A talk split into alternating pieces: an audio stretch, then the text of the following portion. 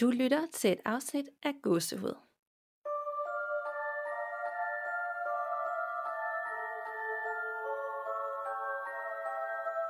Hej Danika, Hej Nana. og hej til alle jer derude, der sidder og lytter med. Ja, episode 54, og vi kan jo ikke starte en episode uden at sige, hvad vi er kommet til, hvis nu du skulle være i tvivl derude. Præcis. Det er sådan lidt en, øh, en, en fast ting, vi gør, uden det, Ja. jeg helt ved hvorfor. Så det er bare sådan, men det er rigtigt, det er der, vi er kommet til. Så har vi også selv styr på det, fordi vi ved aldrig, når vi starter med at optage, hvor langt er vi egentlig kommet. Vi skal altid minde hinanden om det. Nå ja, det er rigtigt. Ja, Så måske det er mest for vores egen skyld. Men om ikke andet, så, øh, ja, så siger vi det altid. ja. det er nemlig rigtigt. Og det her, det er jo et øh, rent lytterforretningsafsnit, øhm, som vi elsker at lave. Vi elsker også de andre, men øh, det her, det er bare sjovt, fordi vi får lov og spændende lov at læse rigtige fortællinger fra danskere, der har sendt den ind. Og ikke det andet ikke er rigtigt, men det er bare, det kommer lidt tættere på, når vi får lov at læse øh, jeres beretninger op.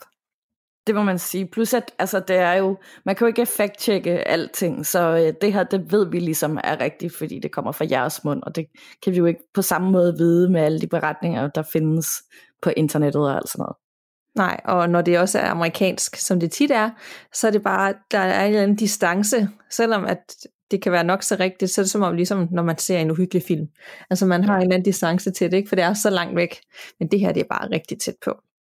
Præcis. Jeg gad godt vide, øh, om folk derude egentlig foretrækker lytterforretningsafsnit, eller de faktisk er mere til dem, hvor det er blandet, hvor vi har et eller andet emne med, og så kommer vi lige med et par stykker til sidst.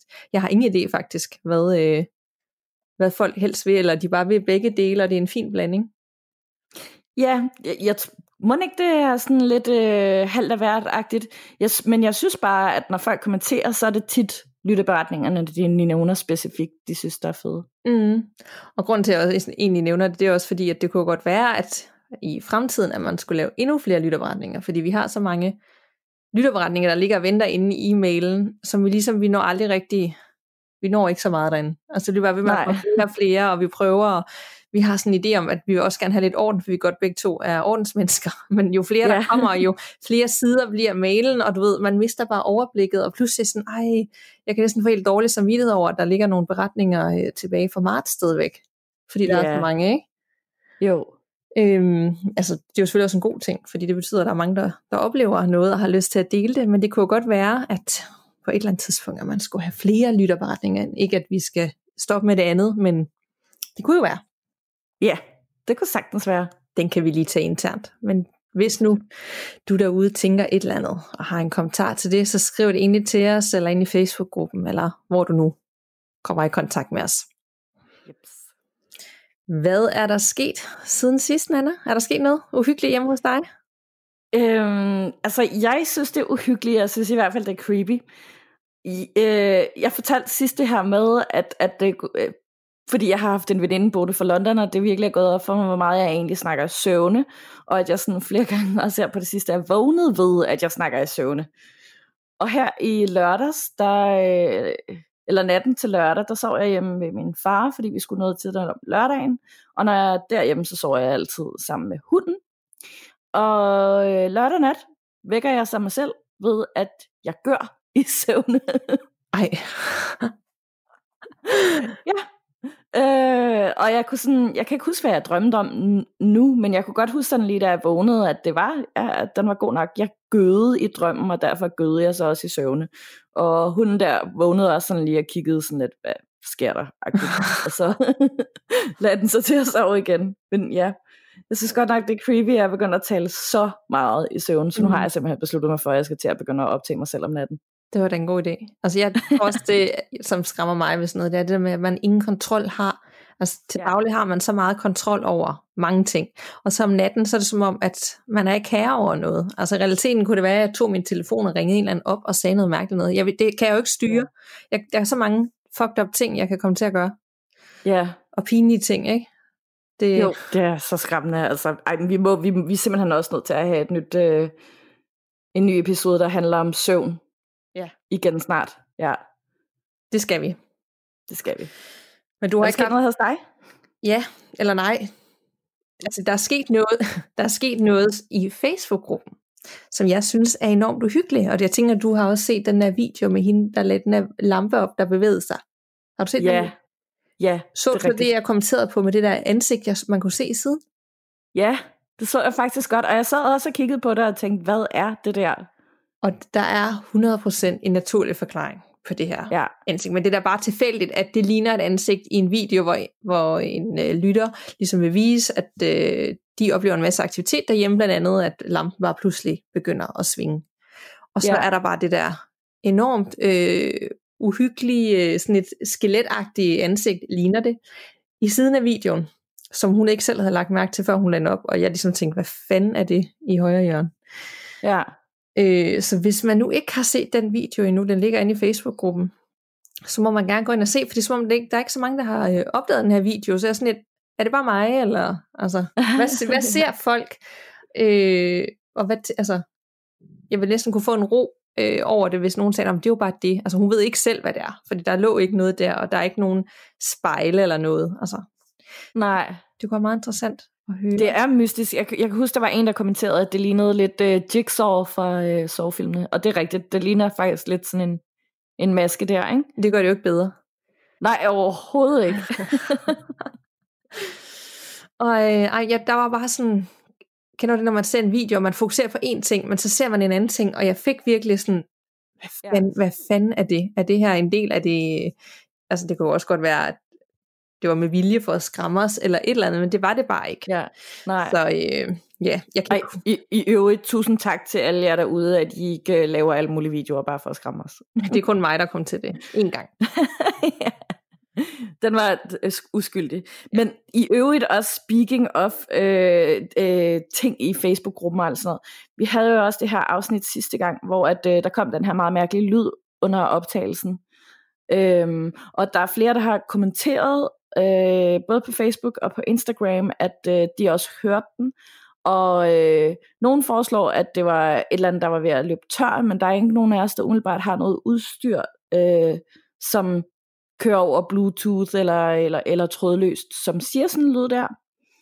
Og øhm, så var der også flere, der kommenterede, at deres telefoner begyndte at opføre sig mærkeligt, eller gik helt ud, eller startede forfra på afsnittet lige efter den her lyd var kommet. Det er, Ja, det er mærkeligt. Det er meget mærkeligt, også fordi den lyd var slet ikke ved mig, da det skete. Nej, Du, du sagde, hvad er det for en lyd, og jeg sagde, jeg ved ikke, hvad du taler om. Og så da jeg så skulle redigere afsnittet, så var den på optagelsen.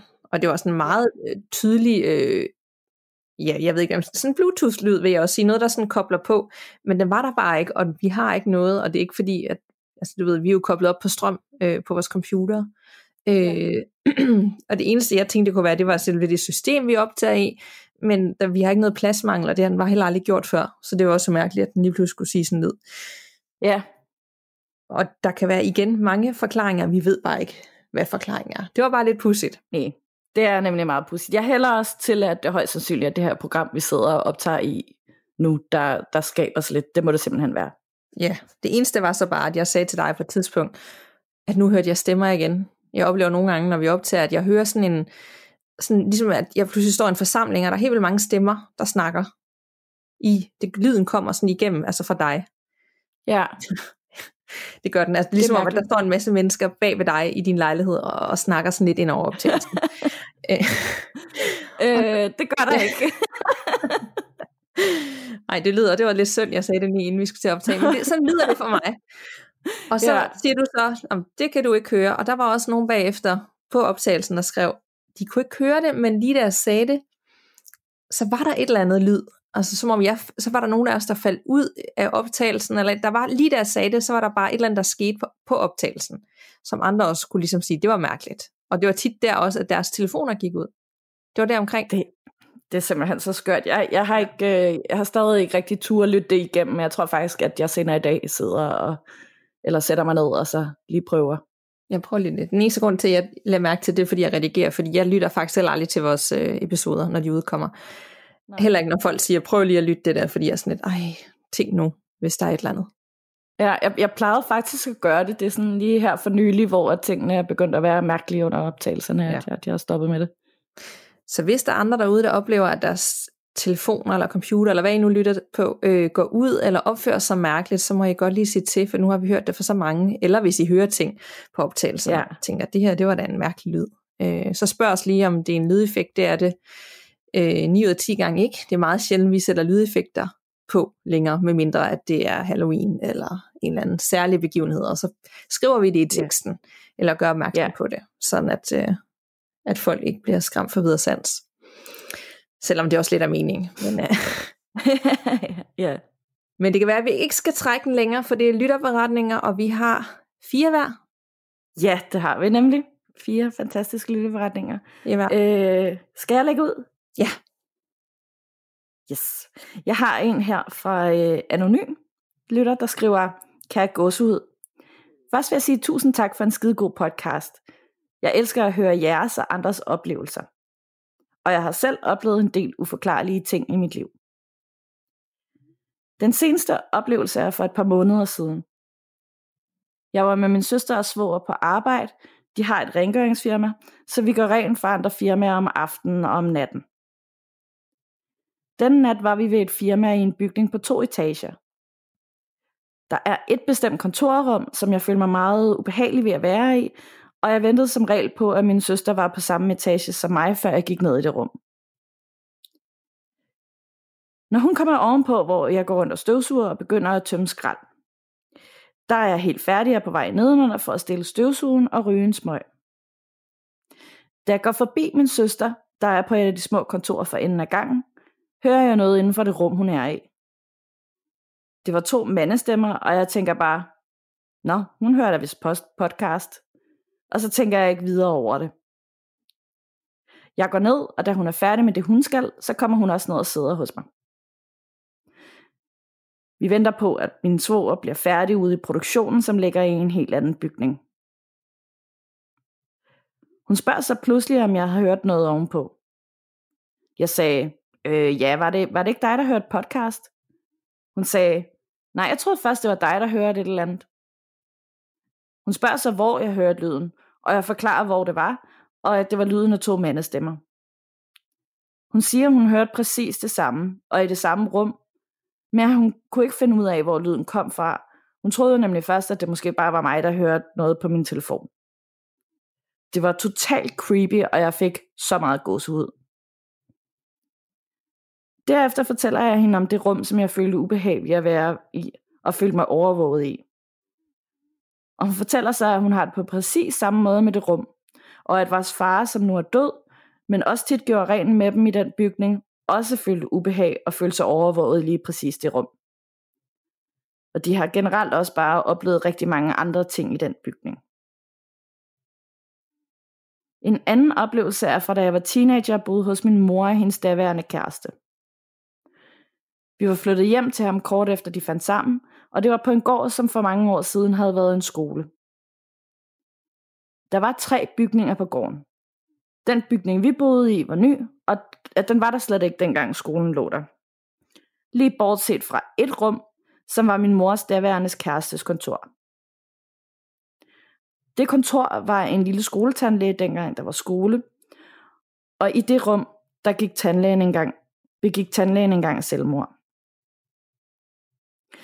Ved siden af hans kontor var det store badeværelse. Det var rigtig stort og havde god plads til at gå i bad i. Op ovenpå var der et meget lille badeværelse, der var cirka 2 kvadratmeter stort, og man kunne vidderligt sidde på toilettet med bruseren i hånden.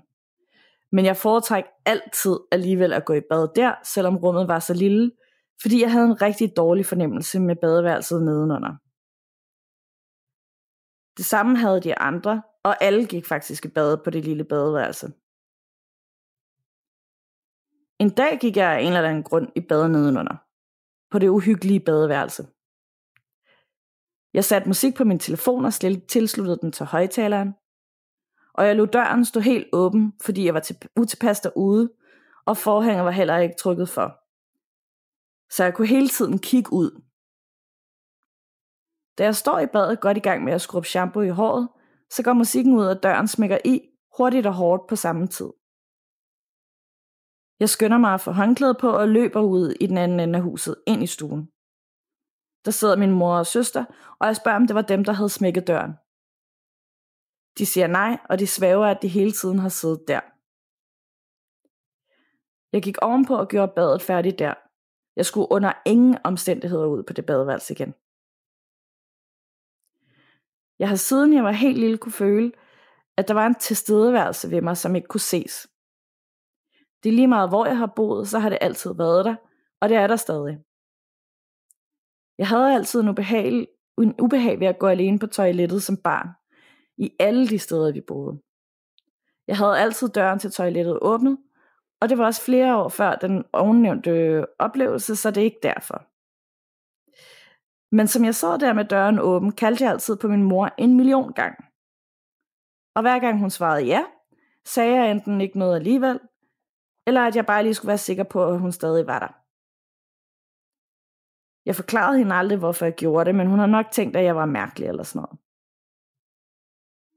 En anden oplevelse var for cirka 8 år siden, da jeg var 16.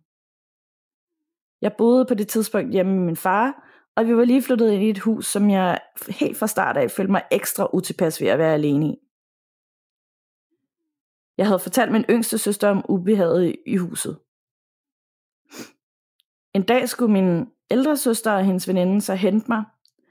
Jeg var helt alene hjemme, skal det lige siges. Og så skulle vi køre ud til stranden. Jeg står og gør mig klar foran spejlet og tager make op på, da jeg, hører pludselig, da jeg pludselig hører to mandestemmer snakke om mig og grine lidt af mig. Det er endda anden gang, det sker, at jeg hører de to mandestemmer. Jeg går totalt i panik af ren rejsel og forskrækkelse, så jeg ringer til min søster, som er på vej, med en total panisk stemme. Jeg får bare sagt, at de skal skynde sig, og at de er her igen. Først griner min søster og veninden af mig, fordi de ikke forstår, hvad der sker. Men så prøver hun at berolige mig, så jeg kan forklare mig ordentligt. De kommer så og henter mig, og vi tager på stranden, og vi prøver bare at glemme den episode. Og nej, jeg er altså hverken kukuk eller skizofren, men jeg svæver, at de her historier er fuldstændig sande.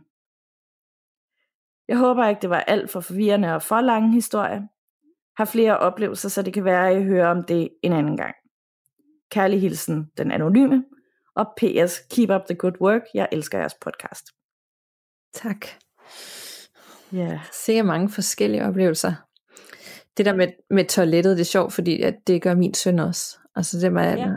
han skal altid råbe, og sådan, er du der stadigvæk? Eller oh. hvis jeg er på toilettet og sådan noget, kan jeg vide, om det er så faktisk, fordi der er et, han har faktisk jeg tænker ja. også lidt, slap det af, altså det er jo samme lejlighed, ikke? Men øh, jo. altså, om der er et eller andet, der generer ham. Men toiletter, især gamle badeværelser, kan godt være rigtig skræmmende. Ja. Det synes jeg også. Øh, især sådan nogle rigtig gamle huse, hvor har vi ikke også haft en lytterberetning, synes jeg, hvor der var en eller anden, der så en gå forbi, mens hun sad på toilet. Og sådan rundt om øhm, i hjørnet. Jo, altså jeg synes faktisk, vi har haft en hel del historier, hvor der er foregået noget på toilettet.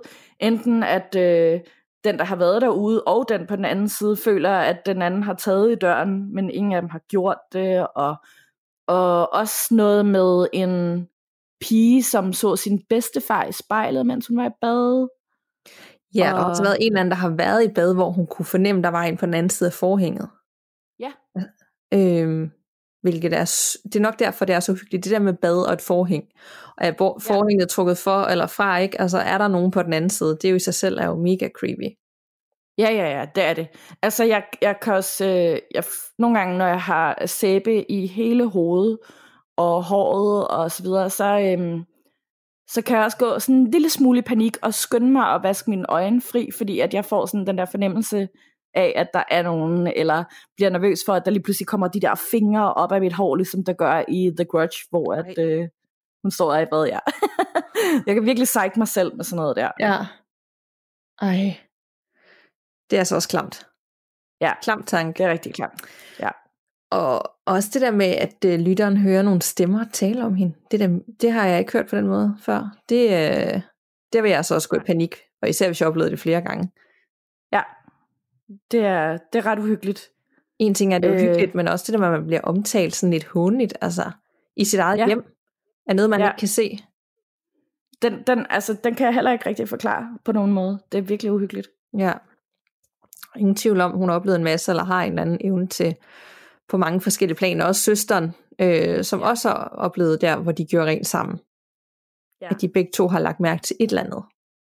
Det, det synes jeg egentlig også er sjovt, Men fordi altså, det, hun, det, de hører på det der kontor, det er nemlig også to mandestemmer. Så jeg kan ikke lade være med at tænke på, om, om, om de der mandestemmer i virkeligheden også er noget, hun ligesom har på sig. Som følger hende? Eller hvad tænker ja. du? Ja. Ja, det kan da godt være. Det er lidt klam tanke, men øh, det kunne ja. godt være. jeg håber ikke, det jeg skræmmer lige ud af dig derude. Nej. Nej. Men tak for den. Og jeg har også ja. en øh, lytterbrænding her, hvor der også er noget med et øh, badeværelse. Så det kan faktisk uh. godt være, at det bare en ting, der går igen øh, ja. derude. Og det er fra Simon. Jeg har faktisk to lytterberetninger med for mænd. Vi er efterhånden ved at få så mange lytterberetninger, så det fordeler sig sådan meget 50-50 mellem kønnene. Det synes ja, det er jeg ret fedt. er meget fedt. Ja. Helt vildt fedt. Hej Gåsed. Mange tak for jeres fantastiske podcast. Jeg er fastlytter, og jeg synes, I er rigtig gode til at komme vidt omkring i det paranormale univers. Tak for det. Jeg har oplevet lidt af hvert, og jeg vil gerne dele det med jer. Da jeg var barn omkring 8-9 år, var jeg meget bange for mørke, og jeg sov derfor ofte i min forældres seng. Det skal lige siges, at vi boede i en lejlighed med to etager, som var del af en trappe, som førte til stueplan eller kælderplan. I kælderplanen var der, når man kom ned fra trappen, en stor spisestue, derefter mit værelse, og til sidst min forældres soveværelse. Altså skulle man igennem mit værelse for at komme til soveværelset. Fra soveværelset kunne man via en dør komme direkte ud til en kældergang, hvor andre beboere i ejendommen havde opbevaringsrum. Nå, men det var altså aften, og jeg var blevet lagt i seng. Min far arbejdede på dette tidspunkt som portør og havde nattevagt den dag. Jeg vågnede en nat og så, at klokken var et om natten, og jeg gik derfor ind til min mor for at sove. Kort tid efter jeg kom ind, blev der helt stille. Altså vi snakker klokken cirka lidt over et, i en lejlighed i Inderby, hvor der altid var larm, enten for biler, fulde folk eller bare en summende liv. Jeg synes, det var vildt mærkeligt, og få sekunder efter bliver soveværelset gennemlyst af et grønt, blåligt lys. Jeg kan nu mærke, at min mor også er vågen og noget forvirret. Hun siger ikke noget, men jeg bliver meget bange, og jeg knurrer mig ind til hende. Jeg græder, og jeg spørger, hvad der sker. Hun fortæller mig, at det nok bare er nogle skraldemænd, der henter skrald. Men jeg kigger rundt, og i alle åbninger, der er til døre og vinduer, er der lys, også ud til kælderdøren, hvor der altid er mørkt. Der går cirka to minutter med total stillhed og lys overalt. Og fra det ene sekund til det andet er alt mørkt igen, og lyden fra gaden vender tilbage. Det ender med, at jeg falder i søvn igen, og dagen efter spørger jeg min mor igen, hvad det var. Hun sagde blot, at det var mærkeligt, og siden da har vi aldrig snakket om det. Samme lejlighed et par år senere. Jeg er nu cirka 10-11 år, og jeg begynder at sove min egen seng, som stadig er placeret det samme sted som tidligere beskrevet. Vi har nu fået os en sød hund, som altid sover i fodenden af min seng.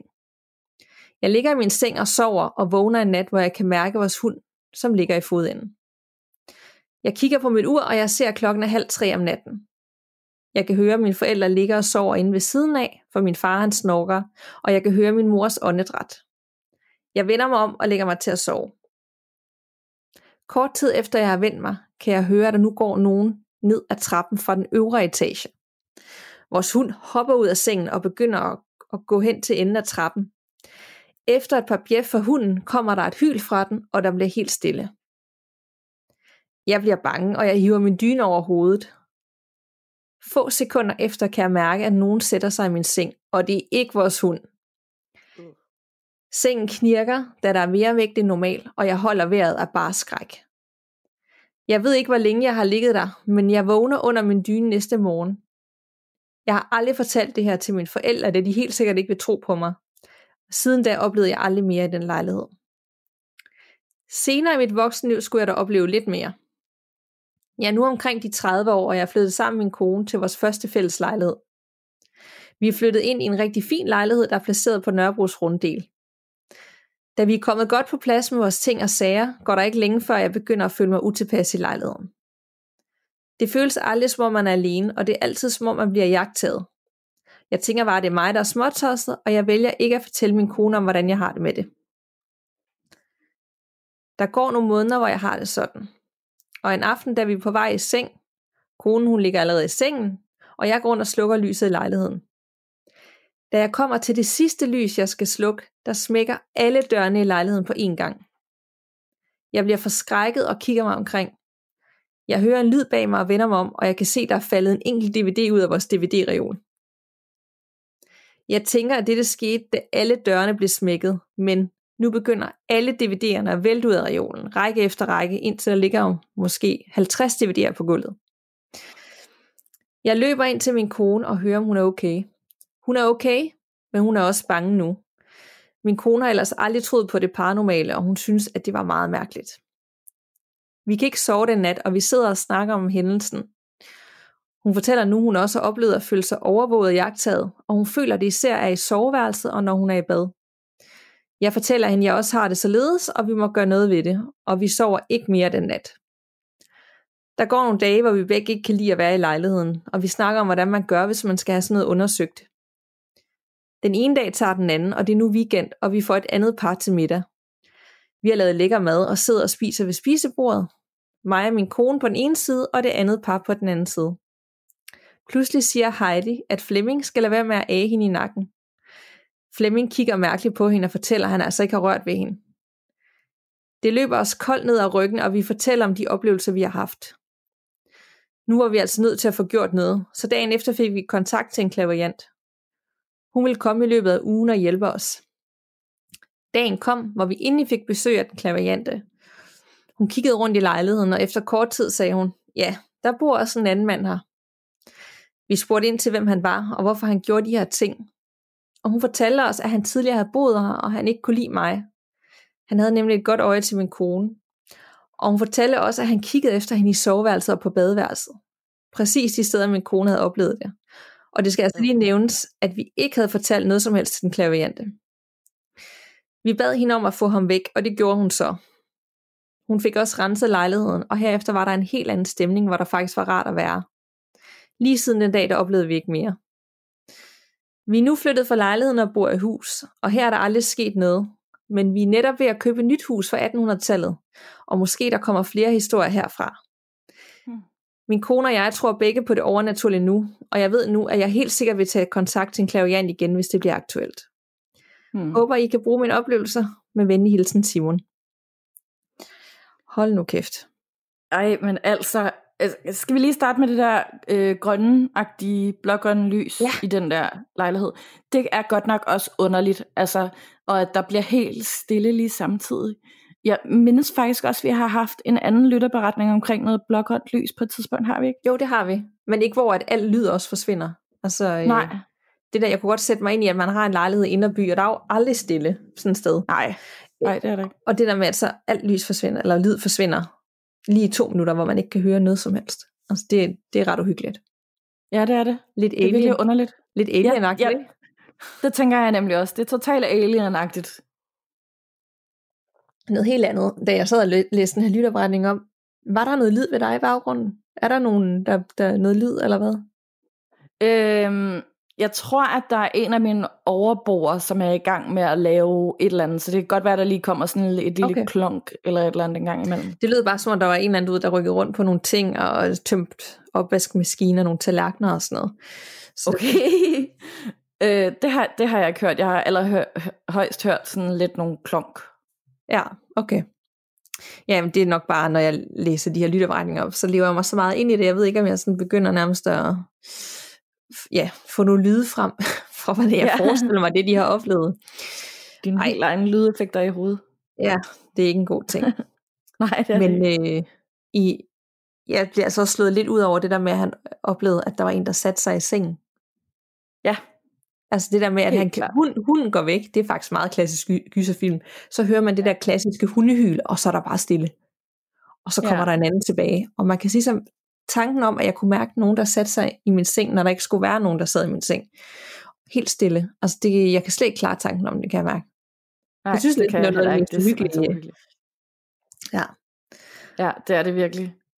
Og man er så bange, at man gemmer sig under dynen, og man tør jo på ingen måde kigge op Ja, men der er jeg jo sådan helt opvendt. Jeg kan, jeg kan simpelthen ikke skjule mig, fordi så er jeg alt for bange for, at der sker noget, mens, mens jeg er skjult. Så er jeg nødt til sådan virkelig at have kontrollen og kigge rundt og sikre mig, at der ikke er noget alle steder. Så hvis du kunne mærke, at der var en, der satte sig på din seng, og du havde dynen over hovedet, så var du til dynen ned og kigge?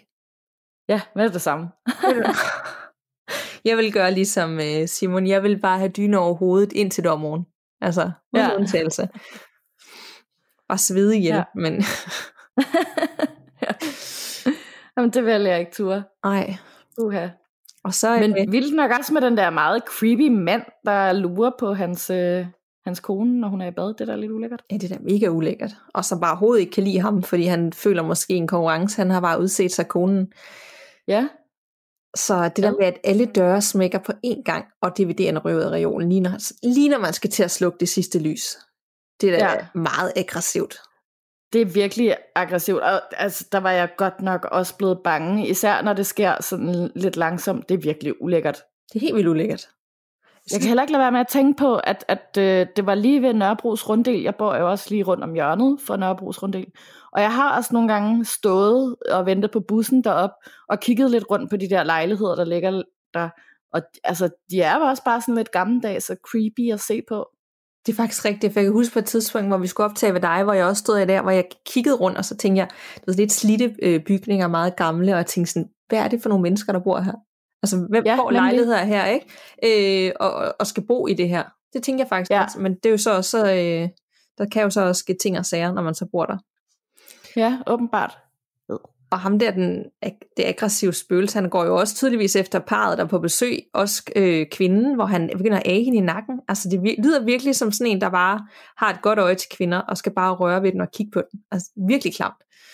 Ej, ja, altså, jeg, jeg har hele tiden haft sådan en fornemmelse af, at det er den, der ligger på den side af Nørrebrogade, øh, hvor at så ligger den omkring lige over en magetas øh, og en grønhandler og sådan noget. Og så kan jeg ikke lade være med at tænke på, om det er sådan en, en mand, der, har, der er kommet meget ned på Nørre Bodega, som de... Øh, som har boet der også. Har sat sig fast der. Ja. Ja. Om igen, så er det i hvert fald klamt. Og især når der også er et andet par, der oplever det, så bliver man virkelig bekræftet i sine oplevelser. Så er det ikke... Øh... Ej, uh, kan jeg vide, om der sker noget i det nye hus fra 1800-tallet, så må du i hvert fald skrive til os igen. Vi vil meget gerne høre det. Helt klart. Helt klart. Ja. Ja, er du klar til en mere? Jeg er så klar. Fedt. Jeg har en her fra øh, Katrine, som skriver, Hej I to, tak for en dejlig podcast. Jeg tænkte, jeg lige ville dele nogle historier. Jeg har lige siden, så længe jeg kan huske, været overbevist om, at der er noget mellem himmel og jord. Det ligger så dybt og naturligt i mig, så jeg har oftest ikke været særlig bange, når der er sket ting og sager. Jeg voksede op i et gammelt hus, hvor der tit skete uforklarlige ting. Som barn blev det hurtigt meget normalt for mig at høre fodtrin på gangen. Når man sad i stuen, var der også en sort eller grå skikkelse, der blev ved med at gå forbi på øh, en bestemt åben dør. Frem og tilbage. Disse ting skete stort set hver dag og nat. Det var så naturligt for mig, at jeg ikke overvejede at fortælle min familie om, hvad jeg så og hørte. I mine teenageår er der særligt to episoder, der står tydeligt for mig. Min mor var i en årrække dagplejemor og havde derfor arbejdsplads hjemme i stuen. Vi havde et legeværelse til børnene, lige ved siden af mit værelse, og det var selvfølgelig fyldt med legetøj. Specielt sådan nogle slags legetøj med masser af knapper, der kunne lave forskellige lyde. En nat vågnede jeg ved, at lyden af noget legetøj var startet. I sådan en lille sovenhus spiller legetøj virkelig højt, og jeg fik et kæmpe chok. Jeg turde slet ikke stå op og slukke det. Hele natten tændte og slukkede legetøjet, og jeg kunne høre små skridt og puslen inden for værelset, som om der var nogen, der sad derinde og legede. Morgen efter tjekkede jeg legetøjet, der larmede. Og det viser sig, at før det overhovedet kan afspille lyde, skal en ret stram tændknap skubbes til siden. Men tændknappen var slet ikke skubbet til, til siden, og legetøjet havde været slukket hele natten. En anden episode skete, da jeg var cirka 18 år gammel. Jeg var alene hjemme og gå rundt på mit værelse, rydde op og høre musik på min computer. Jeg går i min egen verden og synger og danser, men synes pludselig, at musikken er lidt lav. Jeg går over til min computer og skruer op. Jeg fortsætter min gørmål, men efter et par minutter bliver musikken igen lav. Ikke meget, men bestemt lavere. Jeg bliver ret irriteret, for her går jeg og hygger mig og vil bare høre musik. Det sker to gange mere. Jeg skruer op, og der bliver skruet ned. Jeg skruer op, og der bliver skruet ned. Jeg begynder nu at undre mig og får en meget stærk følelse af, at nogen gør det her mod mig. Men alligevel tænker jeg lige at teste, om det nu bare er mig, der er ved at blive skør. Jeg har en MacBook, og når man skruer op og ned, så kommer der et ikon frem med cirka 15 streger, som så udfyldes jo mere, der skrues op. Så en udfyldt streg er lige med meget lav lyd, og 15 udfyldte streger er lige med meget høj lyd. Jeg prøver så at skrue op igen til den lydstyrke, jeg vil have, og tæller så til det antal streger, jeg har skruet op for. Den var på 15, 5 ud af 15. Jeg begynder at lægge tøj sammen, og igen bliver der skruet ned. Jeg går over til min computer og trykker nu på skru op-knappen, og i samme sekund udfyldes streg nummer 5.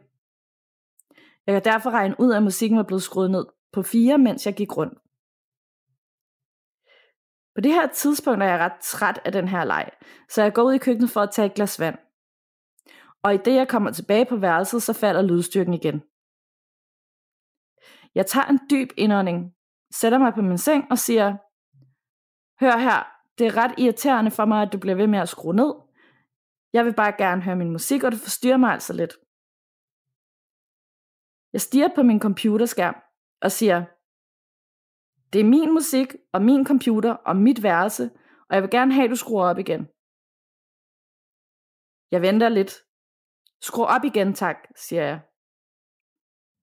Og pludselig, mens jeg sidder på min seng en meter fra computeren, så popper lydikonet op på min skærm, og lyden hæves igen til 5.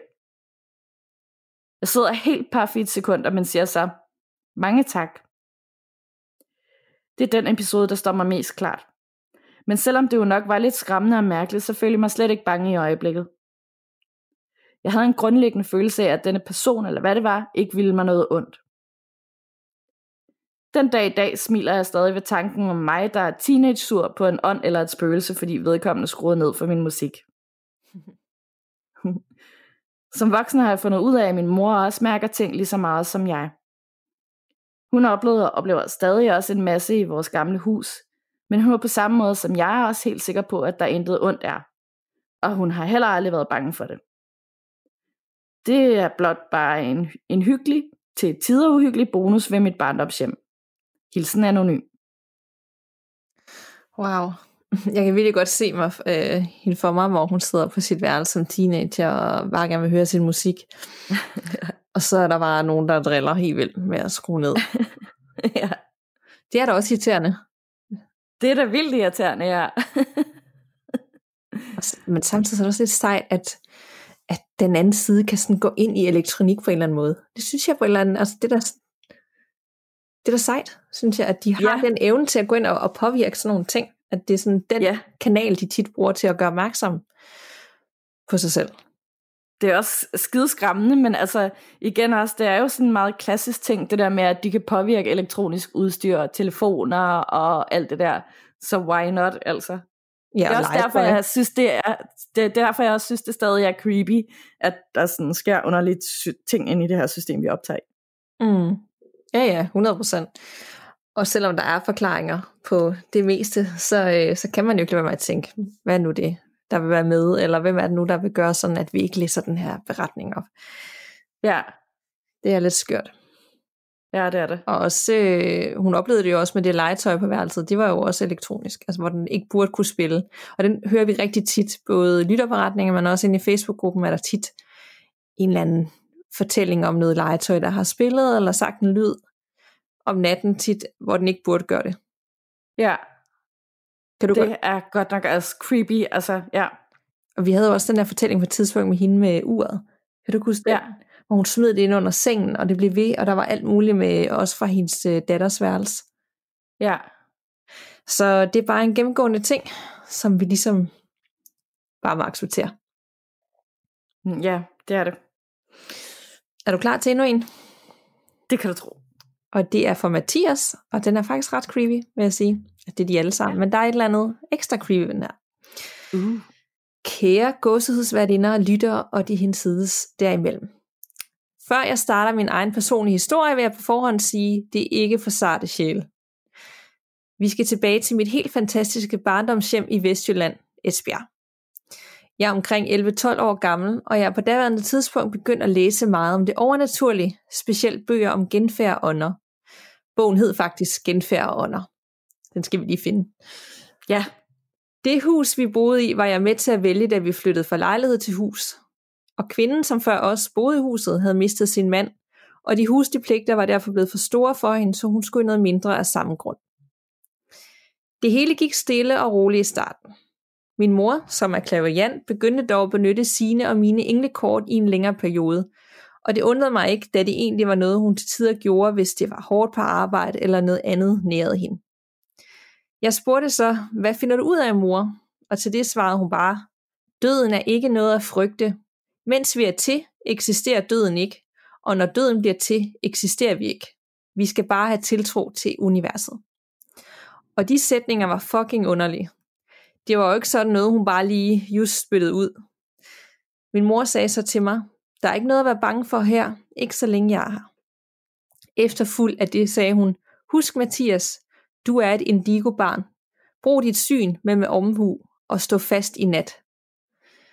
Natten dertil blev endnu underligere, og det er nu folk skal spole eller logge af, for det bliver meget underligt nu. Jeg ligger inde på mit værelse på første sal, og min storebror er flyttet ud, og mine forældre har soveværelse nedunder. Trapperne op til mig er meget gamle, og det er svært ikke at blive hørt, når man går op ad den. Specielt når der er helt stille som denne midnat. Jeg ligger som sagt i sengen, og jeg lytter til alle de sædvanlige lyde, der nu er et gammelt stort hus. Vi havde et vindue ude ved trappen, som sad på taget, så hvis det regnede, så kunne man høre det meget tydeligt. Og ja, det regnede den nat. Klokken blev halv et om natten, og jeg lå fuldstændig søvnløs. Jeg lå og spekulerede over, hvorfor min mor havde sat en ametyst op til mig, og hvorfor hun brugte vores englekort så ofte, som hun gjorde. Det var normalt et råb om hjælp fra vores skytsengle, hvis hun gjorde det. Jeg bliver pludselig forstyrret af mit tankemylder af en lyd efterfuld af en anden. Knirk, knirk. Der var nogen på min trappe, lige ude på den anden side af den væg for mit værelse, og jeg kunne fornemme de tunge skridt, der blev taget. Og vejrtrækningen for mig selv blev byttet ud med min puls, som begyndte at blive fuldstændig ustyrlig. Det, som var på vej op ad trappen, stod ude foran døren for mit værelse, og så ud til trappen, og så blev der bare helt stille, virkelig stille.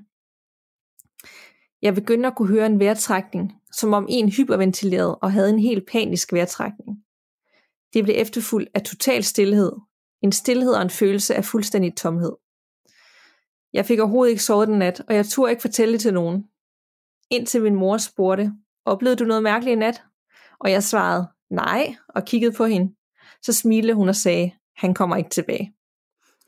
Min mor havde foretaget en uddrivelse. Hun havde åbnet en portal til det hendes sides for at fjerne en, en mand, dæmon, spøgelse, kald det hvad I vil, alene, fuldstændig alene. Fem år efter fortæller hun, at det var den mand, som den tidlige ejer ikke tog med sig, da hun flyttede. Med venlig hilsen, Mathias. Wow, en mor. Hun er cool, der. Ja, det skal jeg med lige love for. Det er ret vanvittigt at gøre. Hun må virkelig, øhm, hun må virkelig have nogle meget, meget, meget stærke evner og være meget, meget selvsikker i det. Ja, hun må virkelig vide, hvad hun laver. Ja. Jeg synes også, de der sætninger, hun sagde, altså det gav mening, men det, jeg, jeg vil også tænke, wow, det var godt nok underligt, det der, du sagde til mig. Ja. Men som om hun vidste, der var noget på vej, at det i aften var aften, hvor det her, det her skulle væk. Det skulle ske. Ja. Og nu, hun var jo klaviant. Det lyder som om klaviant kan godt fjerne noget, men det her, det, det er ligesom om det krævede lidt mere. Altså det krævede ja. et helt ritual, øh, og sten, der skulle lægges op til ham, og nogle, nogle ting, der skulle gøres, og englekort, der skulle i brug, før at øh, hun kunne komme af med måske en sur mand, der er træt af, at der er nogle andre, der har flyttet ind i øh, huset. Ja, jeg tænker også helt klart, at hun har kaldt på hjælp fra, fra nogen på den anden side. Ja, det er meget interessant at høre det fra sådan fra en klaviansvinkel, eller så sønnen, der fortæller om sin mor, som er klaviant, hvordan sådan noget de kan fungere. Og øh, som regel så er det de folk, vi hører fra, det er dem, der ikke ved noget om det men fornemmer ja, noget. Ikke? Og her der er hun bare ja. så selvsikker i, at, at du skal gøre det her, og stå fast i nat, og lægge sten op til ham, og de der ting, hun siger, altså det er bare, så nærmest som om det er bare noget, der kommer ud. Ja. Det, der var et eller andet meget fascinerende ved den her fortælling, tænkte jeg, da jeg læste ja. den første gang. Ja, virkelig. Jeg, altså, man, bliver sådan, man, man har virkelig lyst til mere. Sådan, jeg vil gerne høre mere om den her kvinde. Det vil jeg også. Ja. Jeg vil meget, meget gerne høre mere. Så Mathias, du må endelig skrive ind, hvis du vil fortælle om andet om din mors arbejde og hvad hun har oplevet. Jeg ja. kunne forestille mig, at det, det er ret mange ting, hvis man er klaverjant. Ja. Og hvad betyder, du er et indigo-barn?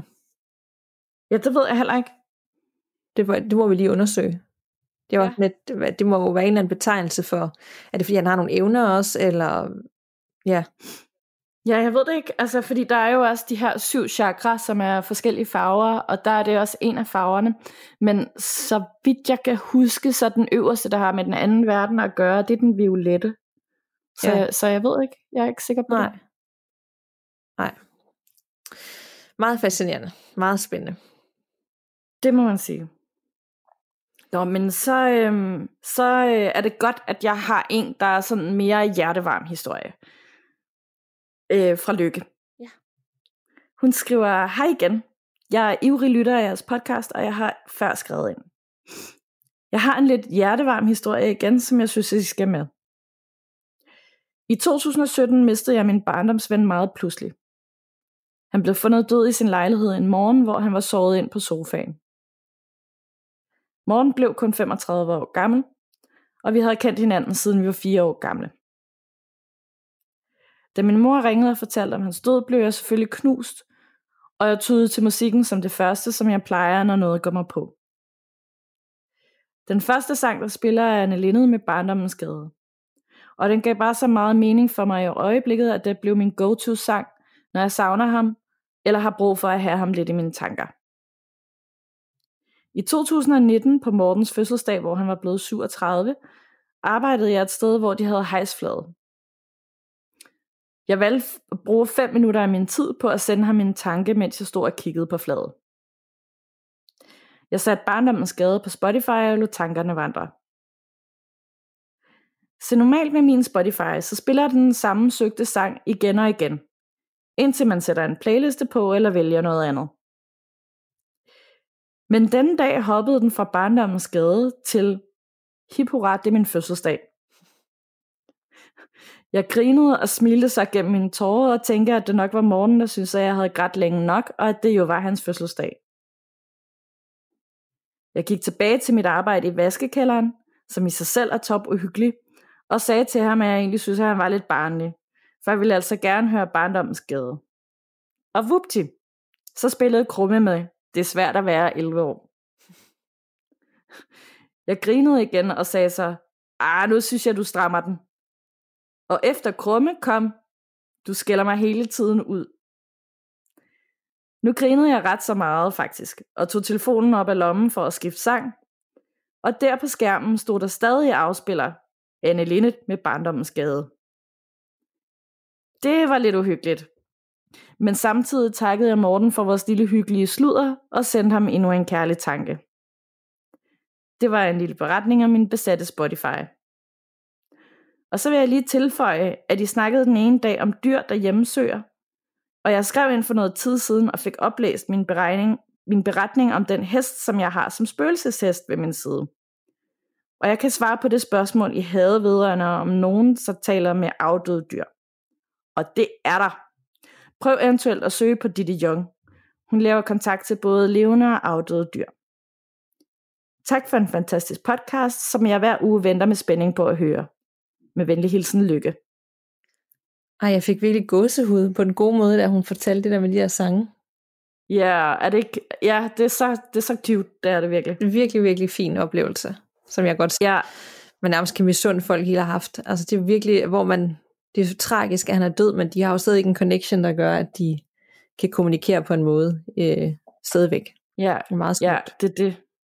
Virkelig, virkelig fint. Altså, og det, igen, der er også naturlige forklaringer på, at det kan være, der har været en eller anden opdatering, og øh, så repeater den ikke bare det nummer, man nu har valgt, men så er det, den går videre og spiller noget, der ligner det, og på den måde kan de der sange jo godt passe lidt sammen i forskellige algoritmer.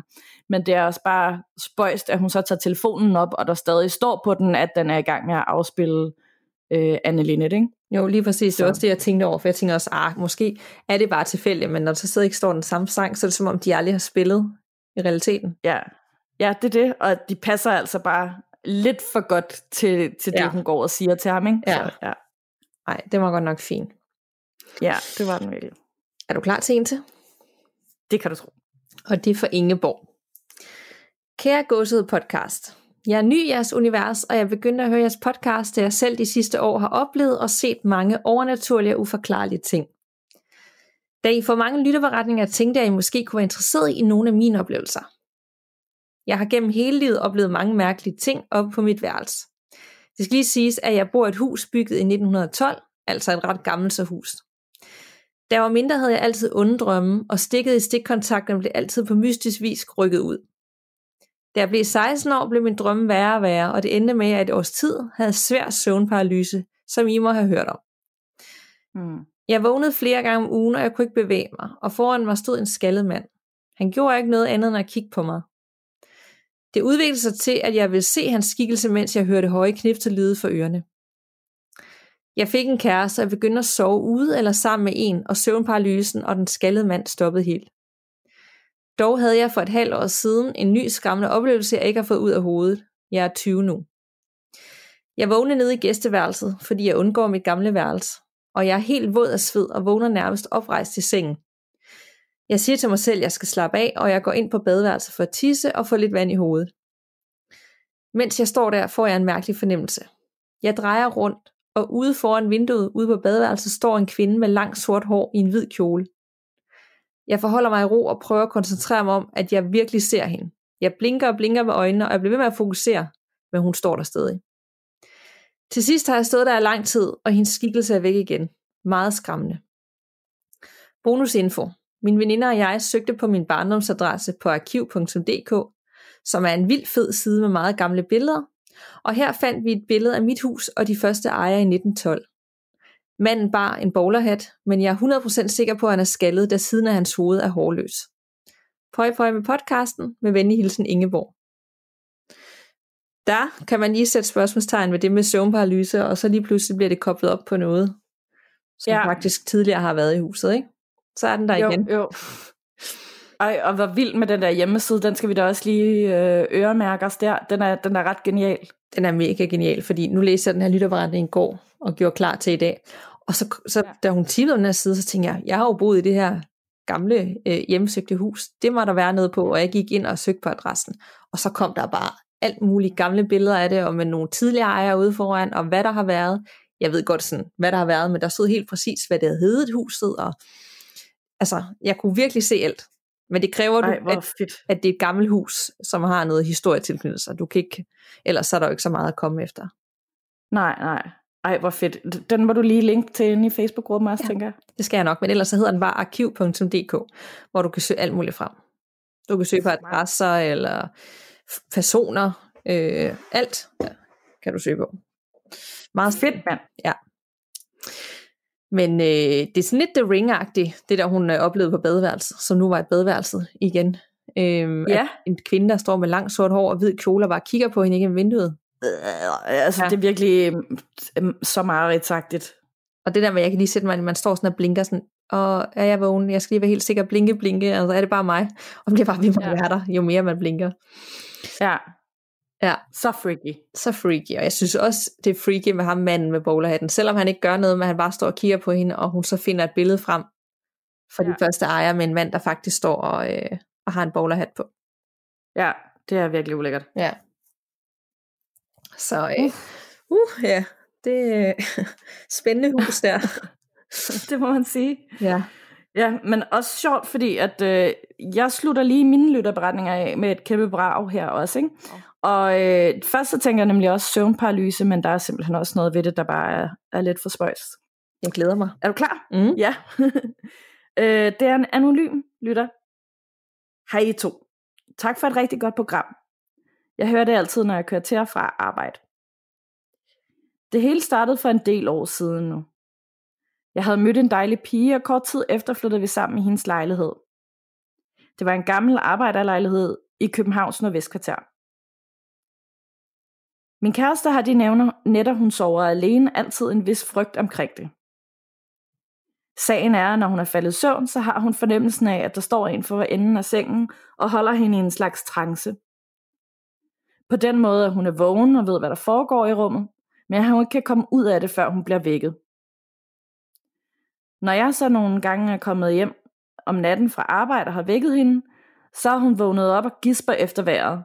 Helt panikken, da hun endelig er blevet sluppet fra den tilstand, hun var i. Jeg har selv haft problemer med at sove i vores lejlighed. Men ret mange dage, hvor jeg kom hjem fra arbejde ved 15-tiden, så har der været gange, hvor jeg ikke har kunne få lov til at være i soveværelset. Der var den her klokkeklare følelse af, at jeg var i decideret uønsket derinde.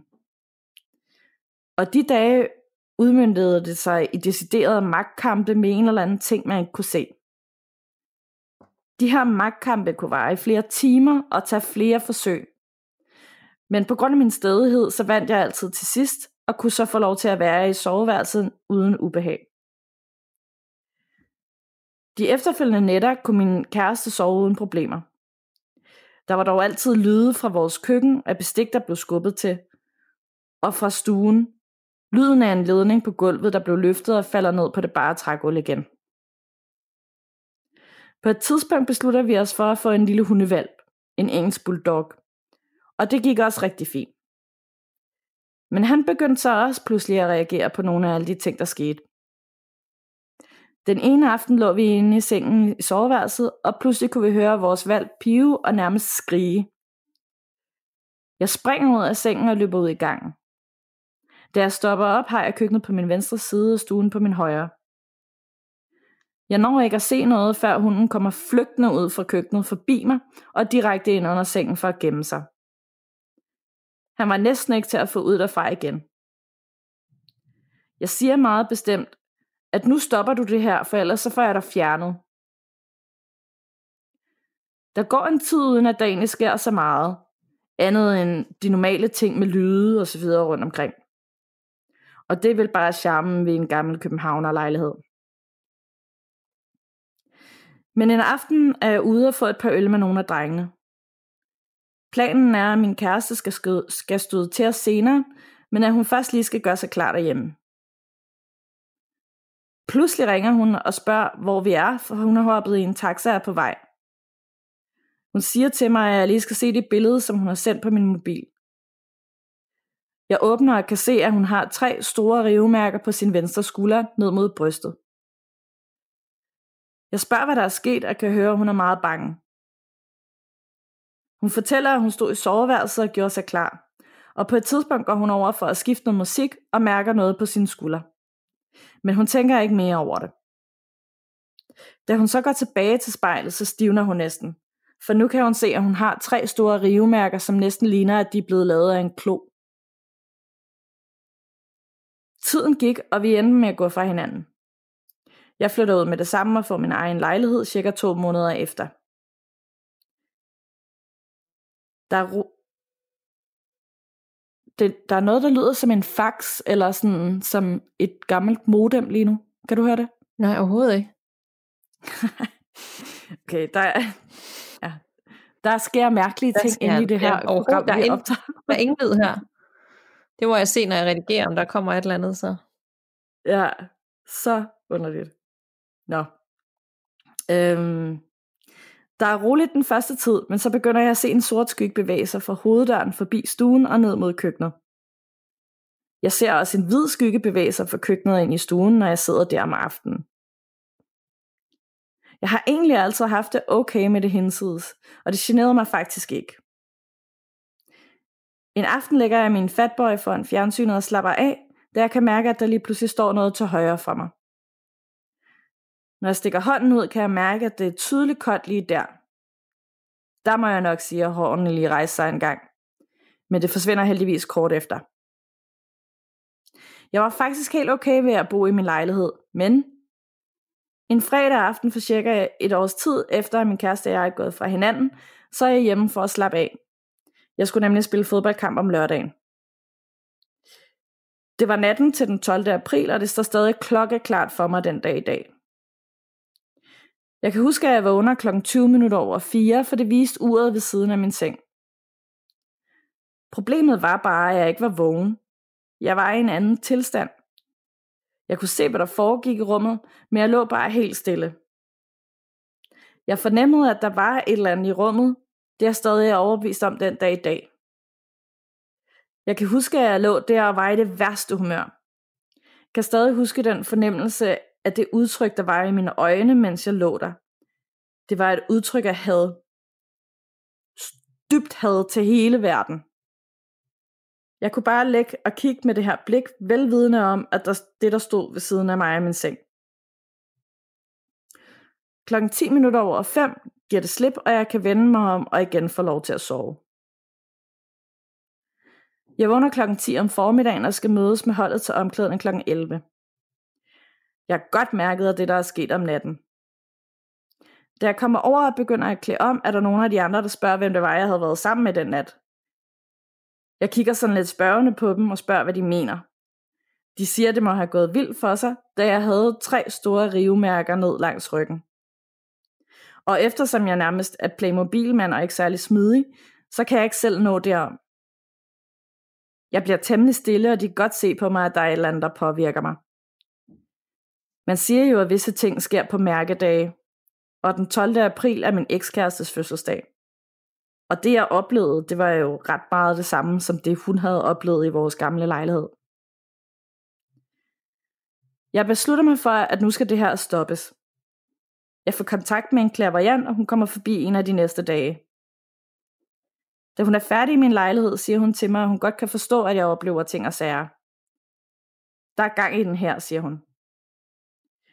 Hun fortæller mig, at jeg åbenbart har nogle evner inden for det her, og det er derfor, at jeg har så mange oplevelser. De venter sådan set bare på, at de kan fortælle mig deres budskaber.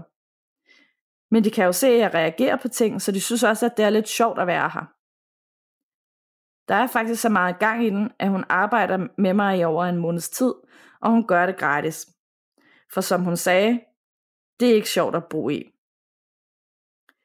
Jeg havde faktisk et sted mellem 8 til 10 ånder, der kom og gik.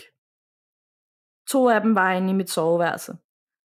En gammel og småsur mand ved vinduet, og en ung mand på 27 år, der stod ved døren, som var meget irriterende.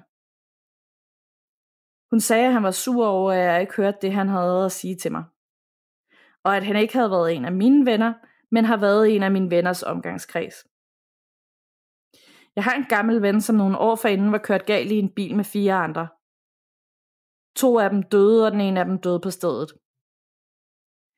Da hun begynder at omtale denne unge mand, så siger hun følgende. Han går meget op i den lokale fodboldklub og bruger meget tid med det. Han er iført noget arbejdstøj, nogle blå arbejdsbukser. Hans navn starter med M. Han hedder Mads, siger hun. Og han er virkelig irriteret over, at du ikke vil videregive hans besked. Du hører jo ikke, hvad han siger. Jeg spørger så om, hvad det er for en besked, han har. Han siger, at jeg skal sige, at han er ked af det, der er sket, men at det ikke var hans skyld. I den bil, min barndomsven kørte galt i, sad der en på forsædet, som hed Mads. Han var elektriker, og han var iført sin blå arbejdsbukser, da det skete. Min ven var også hårdt ramt og lå på hospitalet i tre måneder. Jeg prøver et par gange at få fat på min ven, men uden held. Et par dage senere ringer han tilbage om morgenen, mens jeg ligger og sover. Så jeg siger til ham, at jeg har noget, jeg skal sige til ham, en besked, jeg skal give ham, men at vi lige skal gøre det senere, når jeg har fået øjne. Han griner og siger okay. Men så går der ikke to minutter, før han ringer igen. Og denne gang er han helt alvorlig og meget fattet. Jeg siger, at vi skal tage den senere, men han vil vide det nu. Jeg har jo fortalt ham lidt om alt det, der er sket herhjemme, så jeg må bare sige det til ham, som det er. Jeg har en besked til dig fra Mads. Han er ked af det, der er sket, men at det ikke var hans skyld. Min ven er lidt stille. Men efter et stykke tid, så siger han så til sidst meget fattet i stemmen. Okay, tak. Og så lægger han på. Det var min lille beretning. Jeg håber, I kunne finde den spændende. Om hende klaverjanten har ret, det ved jeg ikke. Men jeg har efterfølgende oplevet andre ting rundt omkring, især på mit nuværende arbejde. Men det er også et sted, hvor der har sket masser af ting og sager. Hilsen den anonyme. Wow, hvor skal man starte? Ja. Så meget. Øh, ja, altså, øhm, den der beskrivelse af kæresten, der ligger der og føler, at hun er i en trance, fordi hun godt ved, hvad der sker i, i øh, rummet, men hun kan vågne af sig selv. Altså, der tænkte jeg bare, så klassisk søvnparalyse. Altså, altså, det er jo bare lidt en søvnparalyse. Men når han så også fortæller, at han har haft det der underlige følelse og ubehag ved at være i soveværelset, og det føles som magtkampe, altså, det er så der, hvor at, Ja, ja og så når han selv, da han selv oplevede det, hvor han sagde, det skete lidt over fire, og først lidt over fem gav det slip. Altså, ja, ja. Det er jo ikke en, en, en søvnparalyse, er det jo et minut eller to minutter, ikke, hvor man er fanget, inden man vågner rigtigt. Altså, det lyder som noget helt ja. andet. Og ja. når hun så siger, at der er 8, eller så 8-10 ånder i hans lejlighed ja. alene, det er da klart, ja. at, at han så møder mange forskellige indtryk og følelser, og at det er meget voldsomt. Så det lyder som om, der havde noget helt andet på spil. Han har bare, det måske fulgt ham, hvis han har de evner, uden han selv vidste det. Ja, det må det have gjort. Og vildt god stil af den klaviant, at, at hun gjorde det gratis og hjalp ham, fordi det var så overvældende. I stedet for bare at tage, hvis hun skulle forbi flere gange, mange, mange tusind kroner for det. Det må man sige, det er virkelig, ja. Og, og, og igen også giver mig meget mere en følelse af, at det rent faktisk er reelt det her, at det ikke bare er noget, hun gerne lige vil tjene mm-hmm. penge på, så hun bilder ham en masse ting ind. Ja, ja. og også fordi hun ramte så meget plet med vennen, vennens ja. ven, der sad i bilen samtidig. Og den ja. besked, han havde at give videre, han kunne nok ikke få ro før, at han ligesom havde fået fortalt ham, men jeg kunne ikke forstå helt, om det var ham, der kørte bilen, der skulle have beskeden, eller det bare var en anden, der var i bilen. Men han, jeg tror bare, det var en anden, der var i bilen. Okay, men at han havde virkelig brug for at sige, at det var ikke min skyld. Ja. At det her det skete, før han kunne få ro. Selvom det ja. ikke var ham, der kørte bilen, så kan det jo være, at, ja, at han følte, at de andre troede, det var hans skyld. Det er da også mega sjovligt. Helt vildt. Og det, det vidner bare, at man kan sagtens få besøg af nogen, som man har evner, uden at, at der skal være sket noget i huset. Bare fordi de vil give en besked, fordi de kunne mærke, at han, han kunne videregive den. Ja. Så virkelig, øh, virkelig vild beretning. Ja, det må man sige. Og jeg ved ikke, hvad den lyd var. Men øh, det må vi jo høre efter. ja. efterhånden, jamen, der er efterhånden så mange ting, vi hører hos hinanden. Og det er nok også, fordi man, man sejker sig selv lidt op ikke med at læse de her beretninger. Man er virkelig inde i det, og man er lidt bange. At så, øh, ja. så er der ikke så meget til og gøre en bange. Det tror jeg heller ikke. er du klar til den sidste? Yes, det kan du tro. Ja, og det er for Line. Hej med jer. Tak for en skøn podcast. Jeg lytter til den sammen med min store søn på 12 og vores weekendbarn for samme alder. Hver gang vi er færdige, beder ungerne fortælle om nogle af de oplevelser, jeg selv har haft. Jeg er 40 år, så det er efterhånden sket nogle ting i løbet af det liv, jeg har levet indtil nu. Jeg ved ikke, hvor modtagelig jeg er for det overnaturlige i forhold til andre, men i visse perioder af mit liv oplever jeg stor aktivitet. Det er ofte perioder, hvor der sker noget skældsættende. Min mors død, min graviditeter eller en ny stor kærlighed. Første gang jeg sådan for alvor mærkede, at der var mere mellem himmel og jord, var jeg cirka et halvt år efter min mors død. Jeg var lige fyldt 20 år, og jeg havde arvet hendes sommerhus og var taget derop med min daværende kæreste og en masse venner for at holde fest. Jeg var ikke specielt fuld, for det var jeg ikke lige humør til den aften. Vi sad i haven og havde en god fest. Jeg fik brug for at gå en lille tur der under stjernerne, og min kæreste gik med. Vi gik de 100 meter, der var ned til stranden. Imens vi sad der i mørket, blæste det pludselig voldsomt op omkring os. Jeg kunne mærke, at vi bestemt ikke var alene, og jeg var ikke et sekund i tvivl om, at i det øjeblik kom min mor forbi for at sige hej.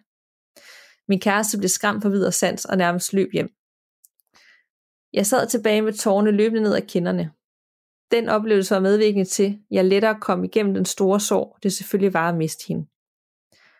Sommerhuset havde min mor ikke haft længe før hun døde. Hun fortalte dog, at hun vidste, at hun ikke var alene, når hun var der, men at hun bare satte ånden på plads, og så fandt de en harmoni. Ikke længe efter, at jeg havde overtaget huset, begyndte jeg at mærke aktivitet. Jeg kunne mærke, at det bestemt ikke var min mor, og det ikke var noget rart. Lampen i stuen dinglede lige pludselig over sofabordet. Fjernsynet tændte og slukkede selv. Om natten vågnede jeg præcis omkring kl. 2 hver nat og lå musestille. Jeg turde ikke bevæge mig, for jeg vidste ikke, hvad jeg skulle face, hvis jeg åbnede øjnene. Min kæreste og jeg troede, at det måske bare var i det værelse, og rykkede derfor madrasserne ind i stuen. Men det blev det bestemt ikke bedre af. Nu kunne vi mærke nogen ånden på os. En nat blev det simpelthen for meget, og vi kørte hjem. Det, der udløste flugten fra huset, var, at min kæreste var gået på toilettet. Nu er der igen et toilet. Ja. Døren står åben ud til den mørke gang der om natten.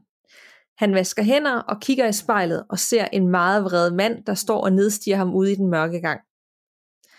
Det går ikke værre eller bedre af, som det nu gør i den alder, at jeg bytter den ene kæreste ud med en ny. Jeg vælger ikke at fortælle ham om oplevelserne. Jeg tænker, det er måske min eks og jeg, der har øh, sejket hinanden, men det hele gentager sig.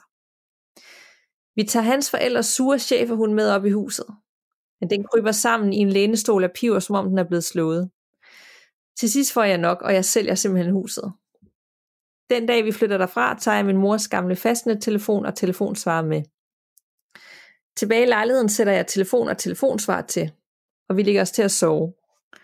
Klokken to vågner vi ved, at telefonen ringer, og telefonsvaren går i gang. Min kæreste kyler telefon og telefonsvar ud af vinduet, og vi kører hjem og sover hos hans forældre. Et års tid efter køber vi en lejlighed i København. Her oplever jeg grydelåg, der flyver af gryderne, en lugt af gamle dame på badeværelset, ting, der falder af væggene. Efterhånden er det blevet hverdag. Det sker som sagt i perioder, og min ældste søn har det på samme måde. Vi oplever tit ting sammen. Eksempelvis tænder radioen, og fjernsynet går i gang, og en bestemt stol i vores stue, stue flyver ud. Jeg taler med ham om, at når det sker, og kan mærke, at han affinder sig mere og mere med det. Måske er den slags arveligt. Nå, det var lidt herfra, og vi glæder os til flere spændende historier. Bedste hilsner for Line. Sikke et sommerhus. Jeg får slet ikke lyst til at købe et sommerhus alligevel, når jeg hører sådan noget, kan jeg Nej. Det, øh, øhm. Jeg, vil også, jeg vil også sælge. Altså, det skulle jeg overhovedet ikke være en del af. Nej. Nej, det vil jeg nok også gøre. Altså, ja, det, jeg ved heller ikke, hvorfor sommerhus kan være så creepy. Måske er det også bare, fordi det tit er sådan lidt nogle øde steder, meget tæt på naturen. Der er mange andre lyde, man ikke er vant til, og det er tit sådan nogle lidt tomme områder, fordi alle ligger der på en gang, medmindre det er sådan om sommeren. Ikke? Mm. Øhm, ja, det er også creepy. Jeg, jeg ved, solgt det. Ja, eller i hvert fald fået et eller andet hjælp til at fjerne det. Men det er jo ikke altid, man når at tænke så langt, inden man bare skal, når man har haft så mange dårlige oplevelser, måske så man gerne af med det. Det er rigtigt. Men de nye ejere, det kunne være spændende at høre, om de også oplever ting, for de kommer jo netop ikke af med det, så det må næsten have blevet videreført til de andre, der flyttede ind. Eller ja. Det. ja, det må det være. Og så undrer jeg mig lidt over det der med telefonen, der ringede. Altså vi er enige om, at hvis man tager en telefon fra et sted, og man så sætter den til et andet sted, så kan den jo ikke ringe vel? Er man ikke koblet på et eller andet der? Nu er det lang tid siden, jeg har tænkt i fastnet-telefoner. Øh, jo, med mindre at der altså sådan, øh, altså den kan vel godt ringe, hvis den er sat til, og der ligesom er en forbindelse, man betaler for der. Ja, øh, jamen jeg, ved, jeg kan ikke huske, hvordan det fungerer med fastnet, men jeg tænker bare, det er jo morens telefon. Hvem skulle ringe ja. til moren om midt om natten, når hun er død? Men det er jo ikke det samme telefonnummer. det er da. Altså, hvis, er det ikke? Ja, øhm, det ved jeg ikke, fordi at, så telefonnummeret sidder jo ikke i telefonen, det sidder i stikket. Øh, altså i indgangen der ja. øh, i stikket. Så, så hvis man stikker, sætter telefonen til et andet sted, så er det bare så, så er det bare, hvis man ringer til det nummer, der følger med det hus. Men hvis de så ikke har haft en fast forbindelse med et telefonnummer i, det, i deres eget hus, så er det underligt. Ja, og så også bare det der med klokken 2 om natten. Det var noget andet, hvis det var klokken 1 om dagen, og så var der et eller andet teknik, ikke? Men lige efter de kommer hjem for de der oplevelser, sætter den til, så ringer den midt om natten. Ja. Så havde jeg også bare ja, givet den ud af væggen. Og aldrig ja. den igen. Nej. Huha. og hun spørger det sidst. er det overnaturligt arveligt? Ja, det tror jeg på. At man kan i hvert fald det godt tror jeg bestemt også, der. Evner videre, om øh, barnet så vælger at, at, at lære de her evner at kende bedre. Det er jo så, øh, ja, det er jo op til ja. den enkelte, ikke? Men, men jeg tænker også, at hvis nogen har evnerne, så kan man godt videreføre det. Altså vi kan alle sammen Helt træne det, men der er nogen, der ligesom har et naturtalent for det. Ja, nemlig. Det synes jeg, man hører ret tit om, at sådan, så er det gået i arv fra, ja, ja. fra det ene familiemedlem til det andet. Og hvor er det hyggeligt, at hun lytter til gåsud sammen med sin store søn og weekendbarn. At det er sådan et, et fast ting, de har. Det er da sådan, det er da virkelig ja. hyggeligt. Helt vildt, og så selv fortæller historier om det, hun selv har oplevet bagefter. Det synes jeg mega, det gad man godt selv være med til. Det gad man godt. Sådan, åh, du skal fortælle noget mere om det, du har oplevet. Jeg kan lige se det for mig. Ja, nemlig.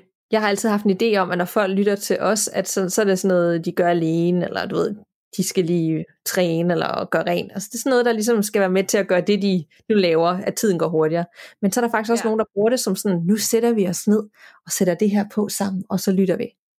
Altså, det er helt vildt hyggeligt. Det er så hyggeligt.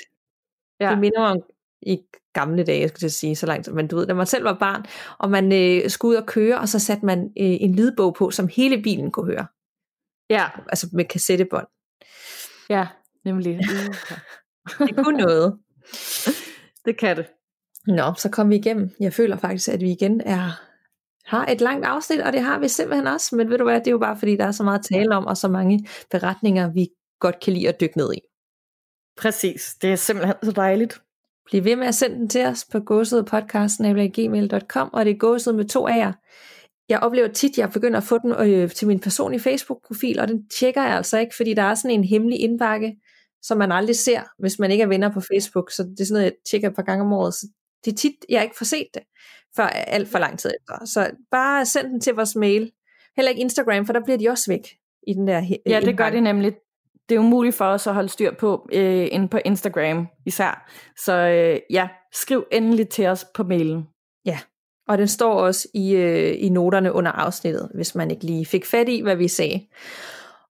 Og husk at følge med i Facebook-gruppen. Vi er 4.000 medlemmer nu. Det er en milepæl. Det er det er mange mennesker, som synes, at det overnaturlige er spændende.